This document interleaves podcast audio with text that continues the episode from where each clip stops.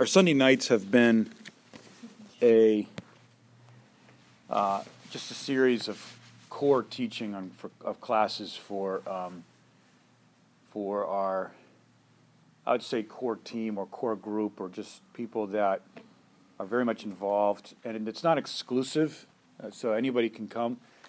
But I just thought that there, I you know I wrote down, I sat down and wrote about seven to ten different themes or issues that I find that uh, churches really stumble over. Uh, churches that I've been involved with or have had the privilege to help start, plant, um, and you always see the same. You always see the same patterns because people are people, and um, you wouldn't be, you would you'd be amazed at what destroys churches today. It's so the, the simplest stuff. It's really unbelievable sometimes. So um, we started off with Unity uh, a couple weeks ago when I got back from Europe, and uh, there is a um, teaching, and then there's the uh, the expository, and then a little exegesis in there. I don't know if it's pretty serious or not, but this is just kind of good for us to look at, uh, understand um, our unity uh, with each other as believers. Um, I, I was a little, I was just a little, um, because you know, pa- I'm pastoring in the States really for the first time. And all my life as a pastor, I've always pastored overseas. And so you're dealing with a European mindset. Aggie, I have some here for you. Uh, you're dealing with the European mindset. You're dealing with a historical, cultural perspective. You're dealing with uh, liberalism. Just you're not dealing. So, and then uh, and then now and this is in no way, can you hand this to Aggie? Uh, this is in no way to um, complain, but it's, it's um, pastoring in the States is the only way I can explain it. You ever see the game cricket? You ever seen that game cricket? It looks like baseball, but it's not. Yeah. And it's the way it is sometimes with pastoring, I think, in the States, is that it's just, it, it's it, you got a bat, you got a ball, you got an umpire, you got bases, you got, but it's it's a little different, and it's, it's and I love it. I, I enjoy it so much. But um, so what I thought was, um, I just thought that, you know, this being week number three, I just thought what we can do is is we can. Uh, maybe up through the summer, we can take our Sunday nights and really have it more on core teaching on, on subjects that are very down to earth practical and like the, what the Bible says about unity, what the Bible says about handling conflict. Um, believe it or not, uh, people don't handle conflict very well. Uh, we get defensive, we get uh, very self conscious because people are very wounded. You know, we all, all of us in this room have some kind of a wound or wounds that we've carried. Um, hey, Tony, um, there's I ran out of um, study sheets for you. If you want to share with Carl here or something, these are actually just notes from the last two. Uh, so okay. um, I just have to make some more. No I wasn't expecting so many tonight, which is great. It's a great surprise. no, I'm preaching right at you tonight, Aggie. no, I'm only kidding. I'm only kidding. The story behind that is, is that what what happened? Uh, I texted you. I don't know, out of the blue. I was I was gonna we were gonna teaching on a subject or something, and yeah. and I. It was a conflict. Yeah, it was a conflict. Oh, was it conflict? Yeah, yeah. I texted yeah, you. Yeah, I texted you, and then I, um, I said, Ag, this is the text. Aggie, we're gonna have a special class on handling conflict tonight. Can you make it? Can you make it? And I sent the text, and then and then I, I had this, you know, post text. What do you call it? Post text regret or whatever you call it. Post and uh, I was like, oh. And Aggie came in. I was like, Aggie, it didn't really didn't mean to have it sound like that. But so we have this running gro- we have this running joke now. But yeah. Uh, so I just thought what we could do tonight is um, talk about um, uh, talk about communication, and I think I will stand because I just have too many things here. Um, communication. Tonight on communication, and then next week next Sunday on understanding, like just being a person of understanding and under understanding situations. Um, what was the word that we talked about a few weeks ago? That a person that understands what they're looking at. What was the word? Do you remember? Somebody sees a situation. I'm asking you because I don't remember myself. What's the word that we were talking about? A man of understanding. It's a um, discernment. Was that the word we were using? The principle being a person that is understanding what they're looking at. And so let's just start with a word of prayer and we can start. Uh, Don, uh, Ron, can you open us with prayer? Yeah. Uh, Father, thank you for this evening and pray that you will open up our spirits and help us to understand and to know and to be fed your truths, your word, to the mm. building of your kingdom, Lord, and the body of Christ. And we just give all the glory to you in the name yes. of Jesus. Amen. Amen. So when I'm when I'm doing this, I you know, I'm not doing this because um, uh, I'm not doing this because I feel that these are problems, you know, in our church. But what I see is is that sometimes when you don't have the preventive medicine, the diseases, it's like a spiritual vaccination. We could talk about things before they come up, so when they come up, you're like, oh, uh, because the Holy Spirit brings back the word uh, right in time when it's needed. That's the standard that the Holy Spirit raises up in the time when the enemy comes in like a flood. And so um, I want us to be, if I could use the word professional, I want to, I want us to be just professionally, or not to say, let's say proficient, spiritually proficient in understanding um, things when they come up, because the average Christian has no idea what warfare, spiritual warfare is, and um, we wake up, we just of go about, we wake up, we go about our day with no understanding that we have an enemy that seeks to, to destroy us. And our only defense is the sword of the Spirit, right? The sword of the Spirit, which, by the way, the devil today wants to, wants to make a church about anything but the Bible. anything. And then the devil will just funnel money in that direction to that church. I'm not saying that churches have money are from the devil. I'm just saying that God can bless, and then the devil can bless people. And so I just want to say that we want to be um, not ignorant of his devices, and we want to we want to have just very practical understanding.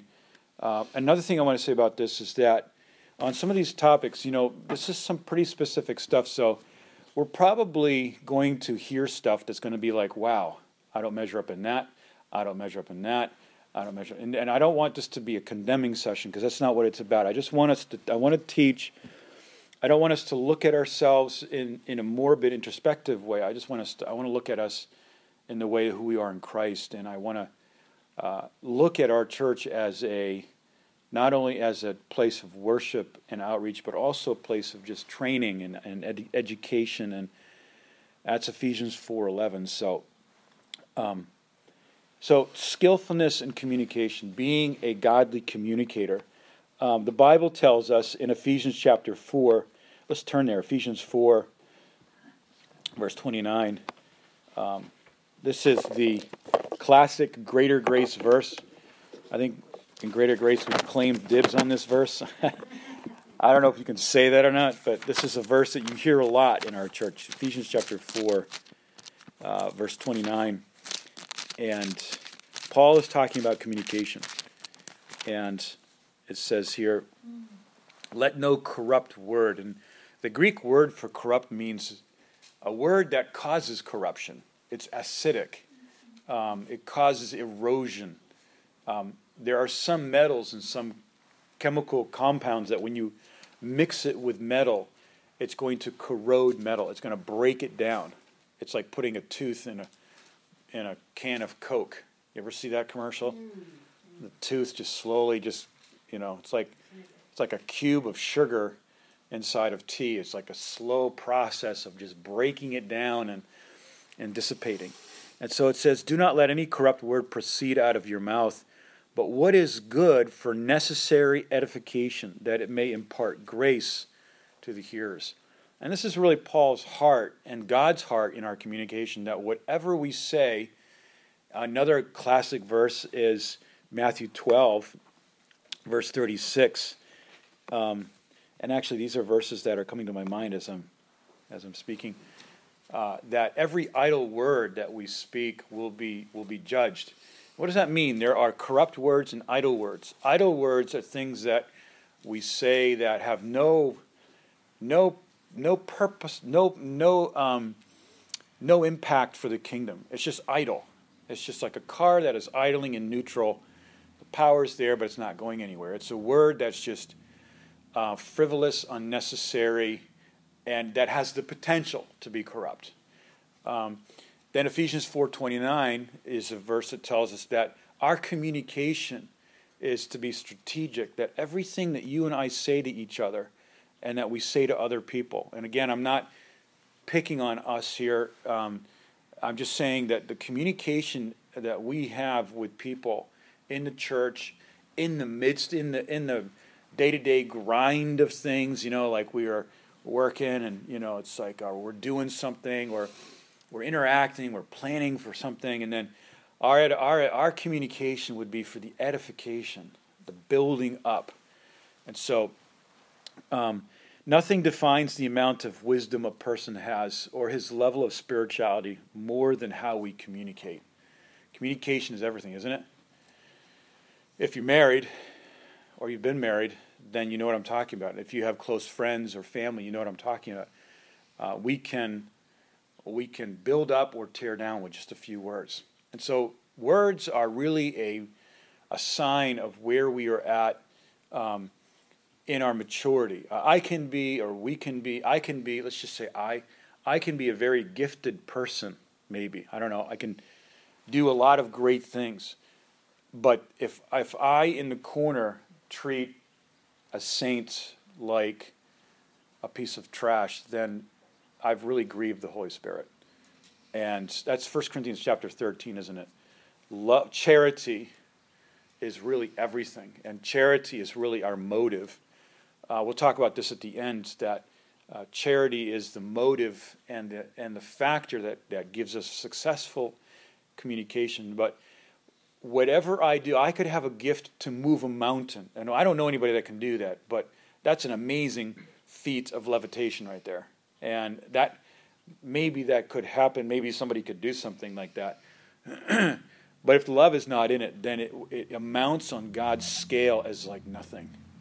Like you know, this is this is just you know, this is nothing. And so communication. Um, I want to look at just a few cool verses with you. Proverbs chapter 17, and just, we can just turn the pages there. Proverbs chapter 17. Proverbs is probably has the most to say about words. Proverbs and a few verses in Ecclesiastes. 17, verse 27. And again, so many problems can happen in a church or in a relationship or with new people I, because of unwise communication. Now, I've seen new people come, be, a, be, be here a little while, and then leave because someone says something to them. Uh, this is not, I'm not talking about something recent, but there was a situation before um, I was here.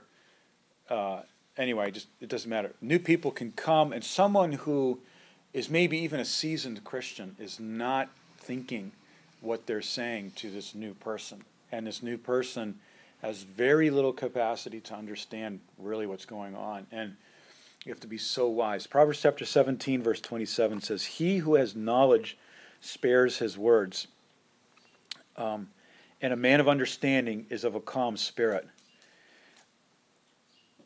Even a fool is counted wise when he holds his peace, when he shuts his lips, he's considered perceptive.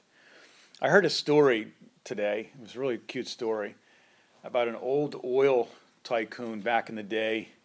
Um, I think it was in the 1800s. His name was Barnhouse. And he was really not a learned guy, uh, just kind of a simple Texan. I don't know, are there simple Texans? and he's just, you know, and uh, he had to go to Europe to do business. And so he's on a ship on his way to Europe. It's about a two, two and a half week uh, ride in the, in, the, in the ship to Europe. And there was a Frenchman that was traveling with him. And this, uh, he would come to his table and sit down, and the Frenchman would, would say to the Texan, Bon appetit. The Texan would say, Barnhouse meaning that he thought the Texan was asking what his name was. And so the, the Frenchman nodded and just ate his food. And it happened again the next night, you know. Frenchman sits down, says bon appetit to the, to the oil tycoon, and tycoon's like, Barnhouse. But every time he would say a little louder because he's wondering if the guy's getting what he's saying, right? And so it gets to a point where this happens like five or six times. And so he mentions it to a friend, and he goes, Yeah, this guy, just every time he sits down, he, he asks me what my name is. And, and he goes, well, that's, he's, what does he say? He's bon appetit. Well, that's not what he's saying. He's not asking you what your name is. He's just saying, enjoy your food. And so the next night, the tycoon sits down, the Frenchman comes, the Frenchman sits down and says, bon appetit. And what does the tycoon do? He stands up and he says in a loud voice, barn house. and the story, the moral of the story is, is that that this guy is not listening to what the Frenchman is saying, no matter even it was even if it was explained to him.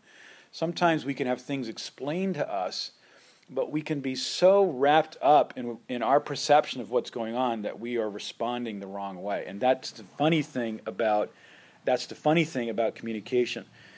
I think a person that has a lot of information about a subject, we if we ha- if I have a lot of information about a subject, I like to kind of just be the first one to make a comment. You know, I, computer people are like that.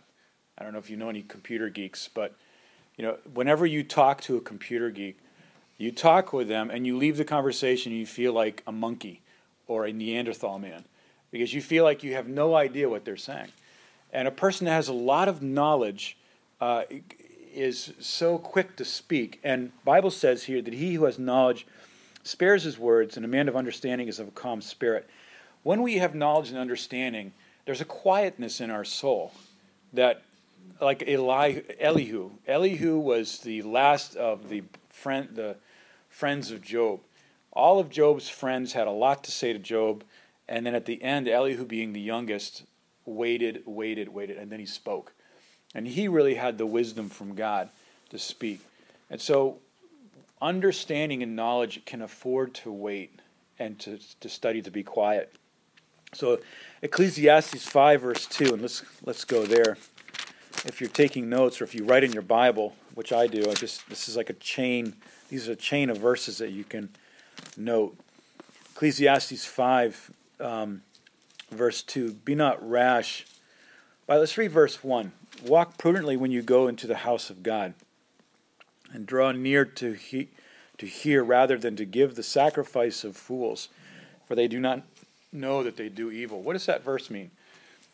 When when I go to church, when I was living in Baltimore, and I would go to church service, I mean, I was not preaching very much at all, hardly.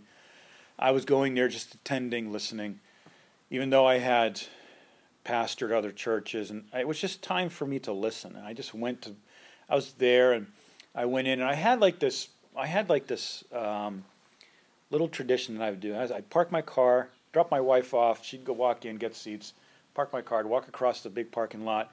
And as I'm walking, I'm thinking of this verse, uh, Ecclesiastes 5:1. I'm like, God, I'm not gonna, I'm not going to make the sacrifice of fools and enter into your house with a familiar spirit, noisy brain, um, uh, upset or or or or anxious. I'm going to come in and I'm going to be I'm going to study to be quiet because I don't want to do the sacrifice of a fool. What's a fool in the Bible? It's just a, it means a non-thinking individual, someone who's just not thinking. They're not using. They're not like we said in the service this morning. They're not living with critical thinking about things. And verse two: Do not be rash with your mouth, and let not your heart utter anything hastily before God. For God is in heaven, and you are on earth. Therefore, let your words be few a couple things here is that rashness of mouth comes from a spirit inside that's not quiet. We're not quiet. We're not calm. We're not at rest. We are upset. And we may not even know it, but we all have felt that drive to say something, to, to, to react, to speak out of. And I'm talking about all of us, every human being on this planet. There's no one here or anywhere that's any better than anyone else. We have all, in some way, been injured by the world system. And we have this compulsion to say something, especially to someone who has really hurt us or people that have really hurt us. And so, rashness is when I stop thinking from the peace of God and I begin to communicate out of a, uh, an, un, an unsettled heart. What, let not your heart utter anything hastily before God. And what does that mean? It means that our heart is always talking. There's a there's a narrative that our heart it's it's a heart the heart doesn't sleep. It's the heart if you could draw a picture of the heart and the relationship to the soul. And I don't I wish I could do this, but from all the studies that I've done, the the soul has five parts. The the mind, the emotions, the will, the conscience, the um, the emotions, and then I would add one more part. I would add uh, the self-image. The the and I don't know. Uh, I would say self-image. That's the self, the, the opinion of self, and that is like an image, a picture that a person has. The soul has its six roots embedded in the heart. Like if you can imagine a tree, and it's all the roots of the tree are embedded in soil and they're growing in the soil of the heart. That heart is either the heart that is the new heart that God has given us in Ezekiel 36 26, or it's the old heart that is the old, un, uh, the old, cold, hard, stony heart. And so, what could happen is, is that my heart can just be uttering things, and we all, we've all been in that. We're just, we're doing our day, you know, and we're kind of like in neutral right now with our minds. You know, we're just kind of washing the dishes, digging a hole, working, I don't know, driving on the highway and shopping, and we shift into neutral. And our heart, our heart is speaking, and it could be complaining, it could be whining, it could be moody, it could be rejoicing in the Lord, it could be, uh, it could be. Um, pondering the wondrous miracles of God in your life. It could be pondering a lot of things. And what it says here is that let not your heart utter anything hastily before God. And what it's saying is, is that there is a that God is in heaven and you are on the earth. And that that talks about the fear of the Lord. Like living in a sense of the fear of the Lord. Like it's good for us to sit down, be quiet, and just understand how small we are. Not to not to degrade ourselves, but to understand that that like when Paul when, when God said to Saul, King Saul uh, through Samuel. He said, When you were small in your own eyes, you were great. And so it's good for us to get really small before God and say, God, I, I don't, God, I don't understand so much. And, and who am I even to, uh, for you to even think on me? Like, and I think it's Psalm 8, doesn't it say that? That who, who, are, who am I that you are mindful of me? This is a very good. The Quakers used to the Quakers used to have this thing. I don't know if you guys heard of it, but they used to call it heart work. I think is what they used to call it. It's like a. Um, the only thing I know about the Quakers, and I know about some great things they did historically in Philadelphia uh, during the during back in the day, but. Uh, humbling ourselves before the Lord and just getting really small and thinking, like thinking in in in real perspective that God is in heaven and I am on the earth. I'm finite. I'm going to live a cent, uh, just a few years, and I'm going to just get small before God. And when we do that, we exercise our our uh, we exercise ourselves in lowliness, and that's not. This is different than humility. Humility is different than lowliness. This is lowliness when when I'm just lowering myself, like you know. Um, I don't know if you've ever been on a team and your coach kind of you know, we get a little bit like, hey, you know, uh, why am I not up to bat? And you know, and and the coach kind of has his way of just kind of putting us in our place in a loving way that a coach can do. Getting like that with God, like letting God just put us in our place, and and when that happens, it says here, and let not your words be let your words be few. The key word there is, is your words, my words. It doesn't mean that we have to walk around and not say anything as a Christian. This is a wrong. Interpretation of the verse. I've heard people say, well, you're too talkative. You talk too much. And it's like, you got to obey uh, Ecclesiastes 5, verse 3 or verse 2. And it's, um, it's my words, my human natural perspective of things, my opinions about things, and my thoughts, my emotions, and my self centeredness that needs to be very few. Um, and that's actually uh, an interesting word in a sarcastic way. So that is Ecclesiastes 5, verse 2. Um, now I want to kind of get into um, the first part. The first part of this will be about just listening, and next week we're going to talk about understanding. So, listening, uh, Proverbs 18, verse 13, let's just go back there. Proverbs 18, verse 13. Um, he who answers a matter before he hears it is it is folly and shame to him. Uh,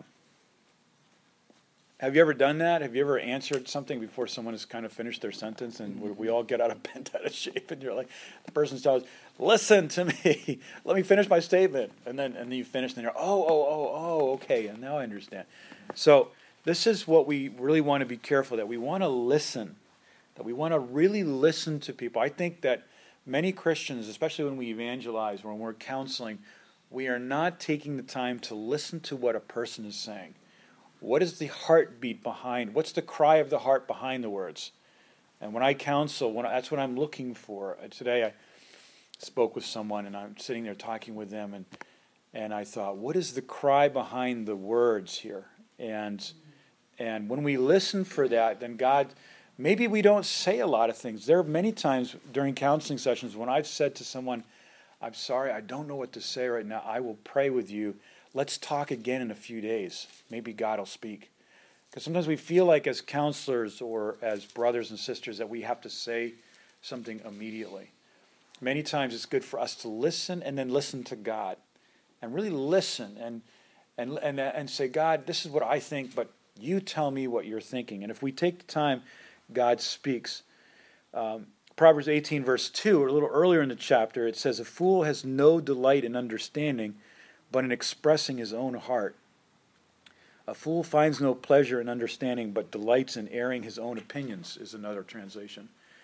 It's a good, that's a good verse because I think that when it comes to communication, um, the biggest problem, I don't remember who said this, he said, they, they said that the biggest problem in communication is when we think it's over. Now, think about that for a second. You ever communicate with somebody and you think it's been resolved, but it's not resolved because we were not listening to what they were saying? Counseling is that's very important, like to listen to what's going on. And so, an effective, an effective person, leader, or team member is someone who has learned the art of listening before speaking a man by the name of Arthur Robertson, founder and president of Exec- Effective Communication and Development. I don't know who they are, but the statement's good. Wrote a book, The Language of Effective Listening, based on a premise that effective, this is a quote I wanted to hear effective listening is the number one communication skill requisite to success in your professional and personal life. Number one skill to have good a good impact. Sometimes I feel like when there's I'm in the middle of a situation that I have to swoop in, you know, swoop in and just tell everybody what to do. And that's the last thing that God needs is natural mindedness. God needs someone to listen to him for 24 hours, 48 hours, or however long and then God just says, "I want you to stay out of it. I'm gonna I'm dealing with this." And that is that that happened to me this year, and I was like, "Okay, you know what? God resolved it." And so, listening to God, listening, or the degree of ability to communicate will either create trust or create distrust in those that are around you. It will either instill confidence or fear it will determine a large extent how eagerly people will be impacted by you or that will uh, that will listen to you. And so, our speech is not neutral territory. Do you know what that means? Um, neutral territory. Uh, we think that you know there are things that are neutral territory. Speech is not neutral. There's speech is going to do either one thing or the other. It's going to have it's either from God or it's not from God. It's either uh, either I'm filled with the Spirit or I'm not filled with the Spirit. And many times I don't know. Like, am I filled with the Spirit? I'm trusting God that I am. And so communication is not neutral territory, which means I can, we can't just put things out there and just yes.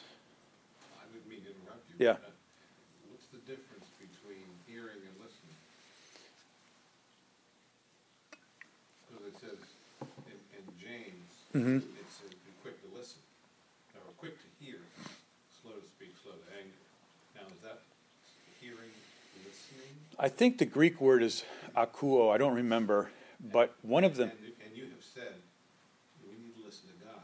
Mhm. That presumes that we know how to hear God. So, Yes, very good. So the, so, uh, there's some basic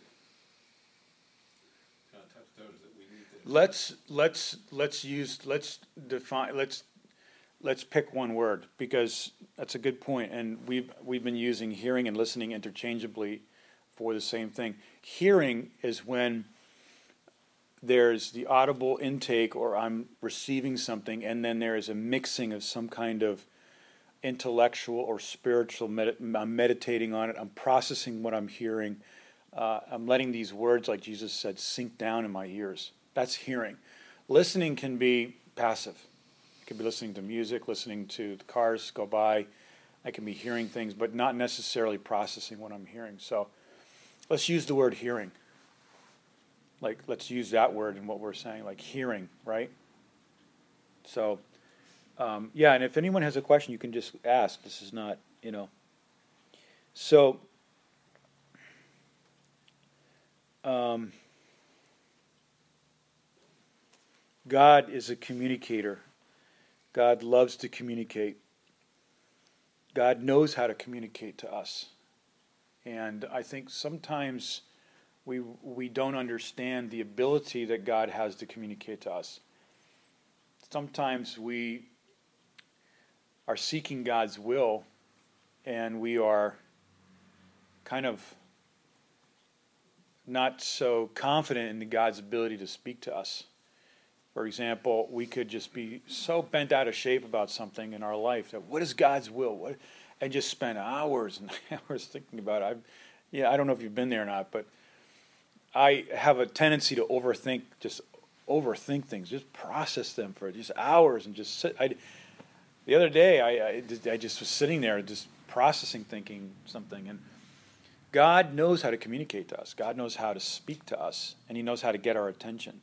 If God can knock Paul or Saul off his horse, an arch enemy of the church at the time, the Hitler of the church at the time, knock him off his horse, and within 10 minutes, make him a chief apostle. I think God knows how to speak to us. And so we can really kind of relax a little bit in the sense that I'm so tense, I don't know what God's doing.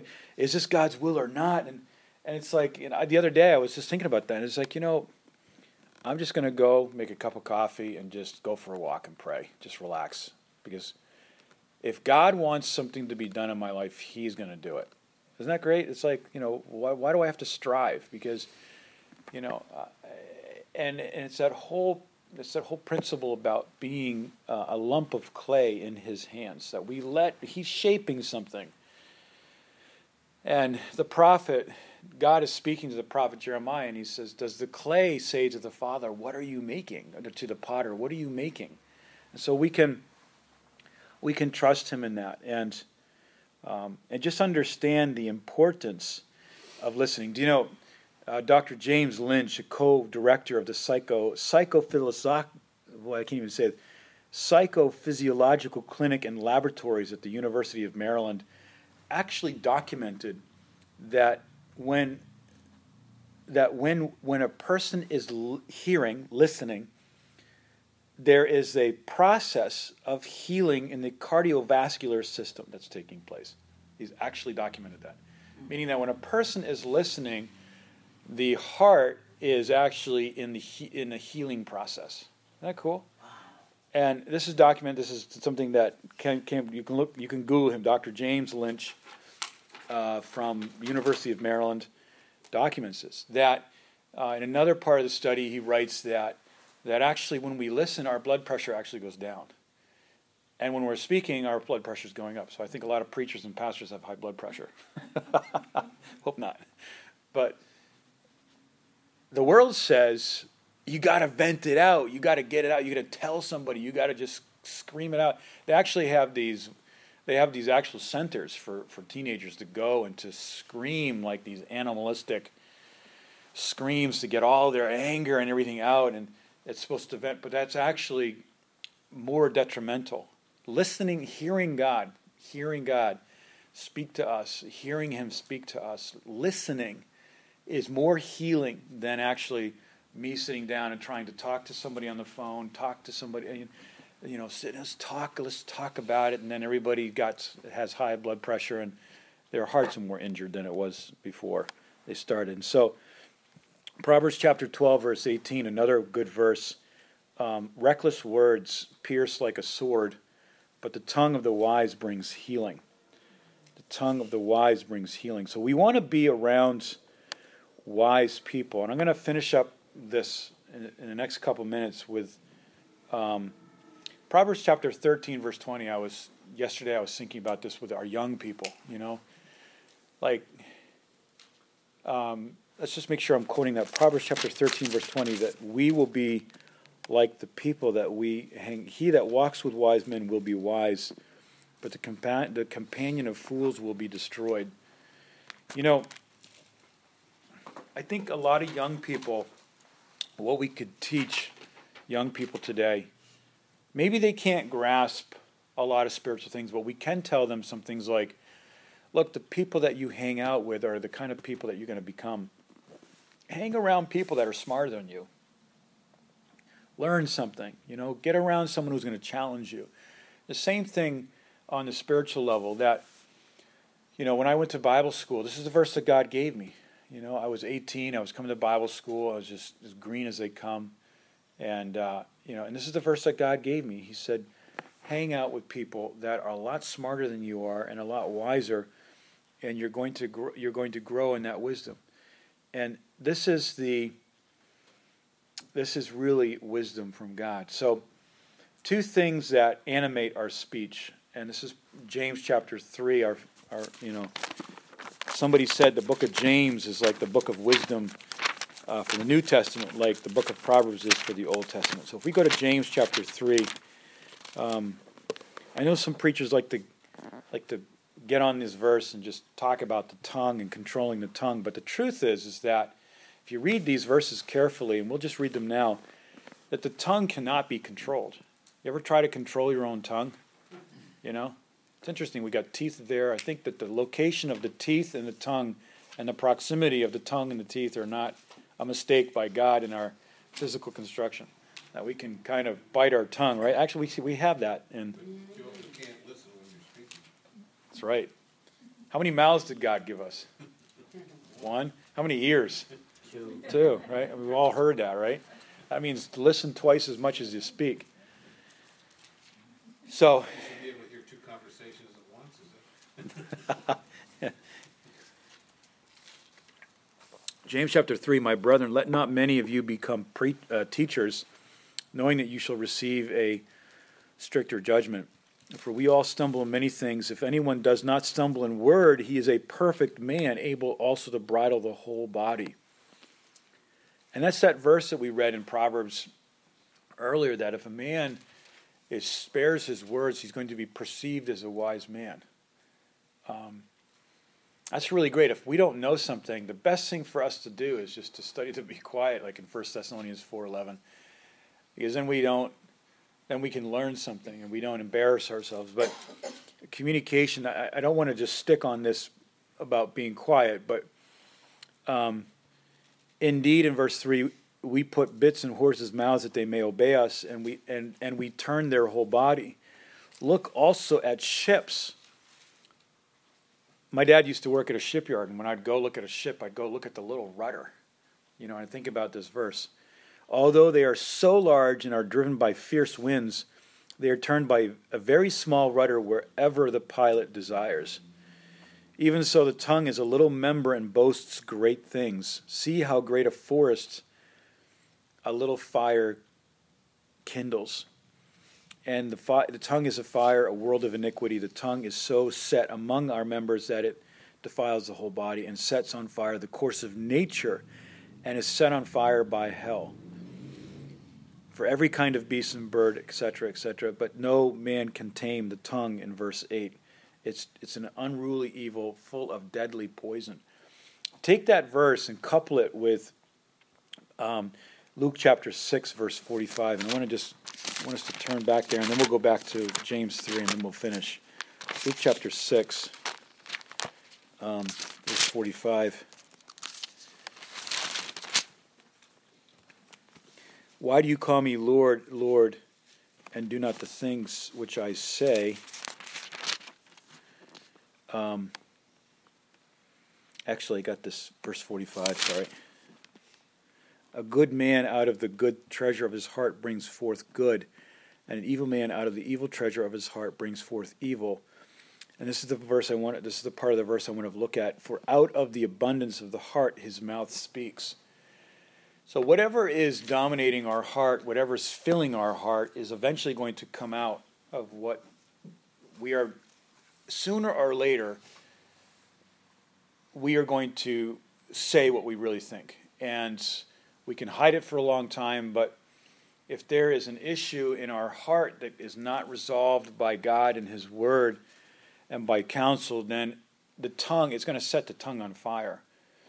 And there is a um, uh, there's a great book that our, our founding pastor wrote many years ago called um, The Doctrine of Conspiracy. And it's just about how conspiracies start in church, how they how groups get around them, how they get in charged by them, and how they just tear down the church, and how it's really the work of the devil. Out of the heart, the abundance out of the abundance of the heart, his, the mouth speaks. And so, where where is the key for us in our communication? Uh, where do we find the ability to control and to monitor and to make sure that in Ephesians four twenty nine, what I'm saying is edifying? Where where do I get the content and what where does how do I monitor the tongue and making sure that my as Paul said to the Colossians that my my speech would be seasoned with salt. And where does that come from? It comes from right here. It comes from instead of me trying to bridle my tongue and bite my tongue and just say, okay, I'm not going to talk, I'm going to walk away. I'm already in a terrible mood. Like, if I'm at this point where I want to say something and I'm just wherever I'm at, I mean, I want to give my opinion or something, and I'm already off in my whole attitude, then the problem didn't. The problem's not with the tongue at a point. The, the tongue is just a communicator of what's happening in the heart. It's really the heart, and the heart is really the source of where all the trouble is. And I want to. I want to just finish with this that whatever is filling my heart, whatever is filling the thought processes of my mind whatever the level of my meditation is and you know some people don't like that word. They say it's too mystical for christianity meditation. Well the bible tells us to meditate so i i, I don't see what the problem is with that. Meditating on the word filling my heart with the word. I don't know if you guys have this this um, this uh, this um, habit but when in the morning i go down, I make coffee, I sit down, and I just open the Word, I read, I just meditate, and I just let God stir my heart, warm my heart, pray. I just do business with God, and I like to do that before anyone gets up in the morning. I like to fill my heart with the thoughts of God, like Paul, uh, David said, "Thy word have I hid in my what heart." This is the soil of the soul in the in the in my heart. This is the this is the catalyst. This is the center of my, uh, this is the core of my soul, that my heart would be filled with the Word and with the mind of God. And an old Baptist preacher back in the day Uh, I don't know a lot about him, but I, I, I know that he really had this interesting tradition. He would, before he would preach, he would look at a picture of his dad on his desk, the dad that he never was able to evangelize. And he would look at that picture and say, God, I want to preach this message as if I was preaching to my dad moments before he would pass before he passed away. He had this ritual of just warming his heart, stirring his heart up, um, uh, getting quickened by God. And when, when our heart is filled with the thoughts of God and, you know, a dream, and you know what? If you got a dream with God, don't let, you know, maybe God has to tweak it here and there, okay? I mean, you know, I've wanted to go to 17 different countries to be a missionary, and God just, you know, that's great. The, the idea is missions, and that's the thought of God. Where and when and how and with, with who, that's all God's business. That's Proverbs 16, verses 1, 2, and 3. You know, I'm just going to prepare my heart. That's Proverbs 16, verse 1. Prepare my heart and just think with God, like, you know what? I want to have a vision in my life. You know, I don't, and then the devil's going to come at it. And, and as God's tweaking things, don't get discouraged. Don't throw it out with the, don't throw the baby without with the bathwater. You know, just fill your heart with God. Fill your heart with, you know, sometimes failure just kind of just makes people think, you know what, I'm not a candidate. I'm not a candidate for to be a certain. Well, who said that? Is that God's mind?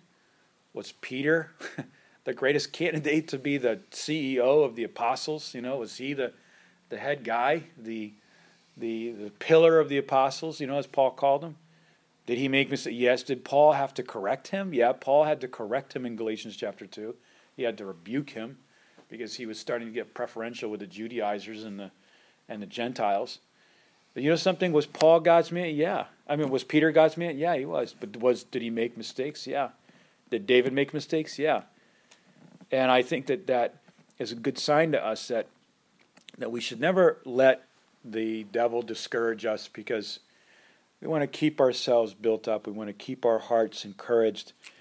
And, uh, you know, we'll talk about more later, but, all, you know, we could say the 10 things to communicate to somebody or the 10 things to keep in mind when you're talking to somebody.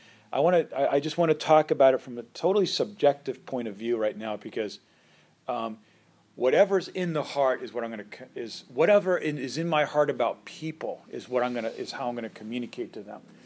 Um, I think that I read, I don't remember who said this, but a study was done. 7%, only 7% of our communication are words. Only 7%. 38% of our communication is tone of voice, intonation, um, the mood, the way I'm, the, the, the way it's coming across. That's 38%.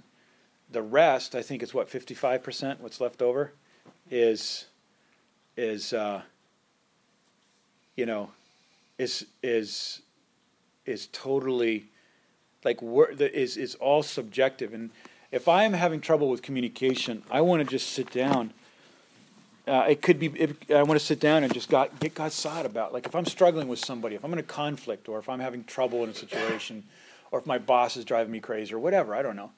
Uh, I want to just meditate and think about God's thoughts towards that person. I'll just close with a story maybe you heard this before, but when I was in Baltimore, um, in the city, I don't know, all of us have been to some pretty interesting post offices, right?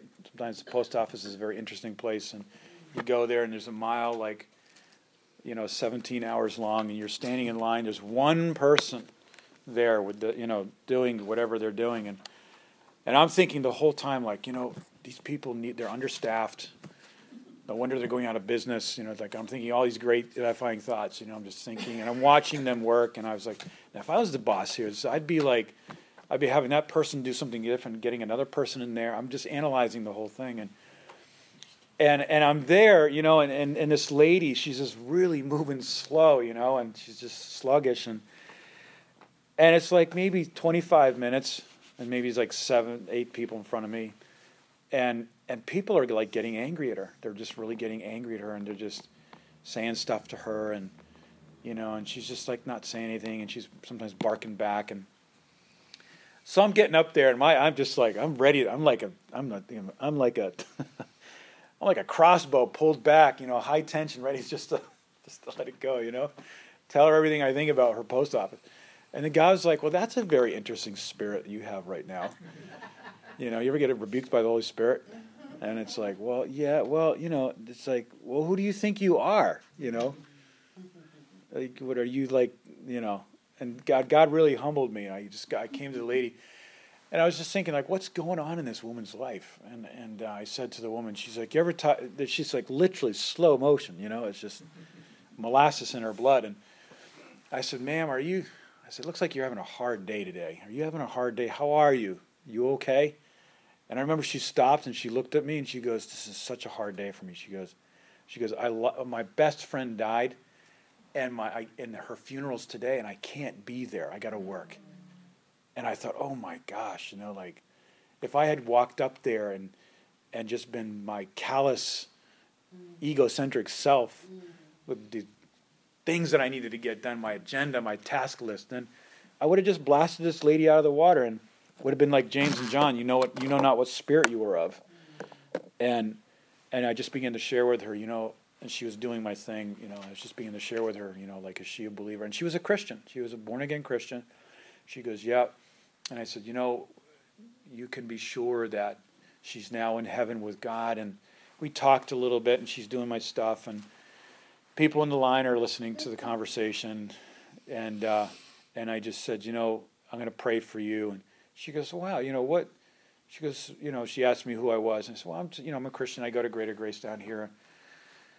She goes, oh, I know. I heard about your church. I used to listen to your pastor on the radio all the time, and he and I heard that he died recently. And I said, yeah. And so she built us up, and she, we got. A, I left that. I left that post office super built up. Then never saw her again.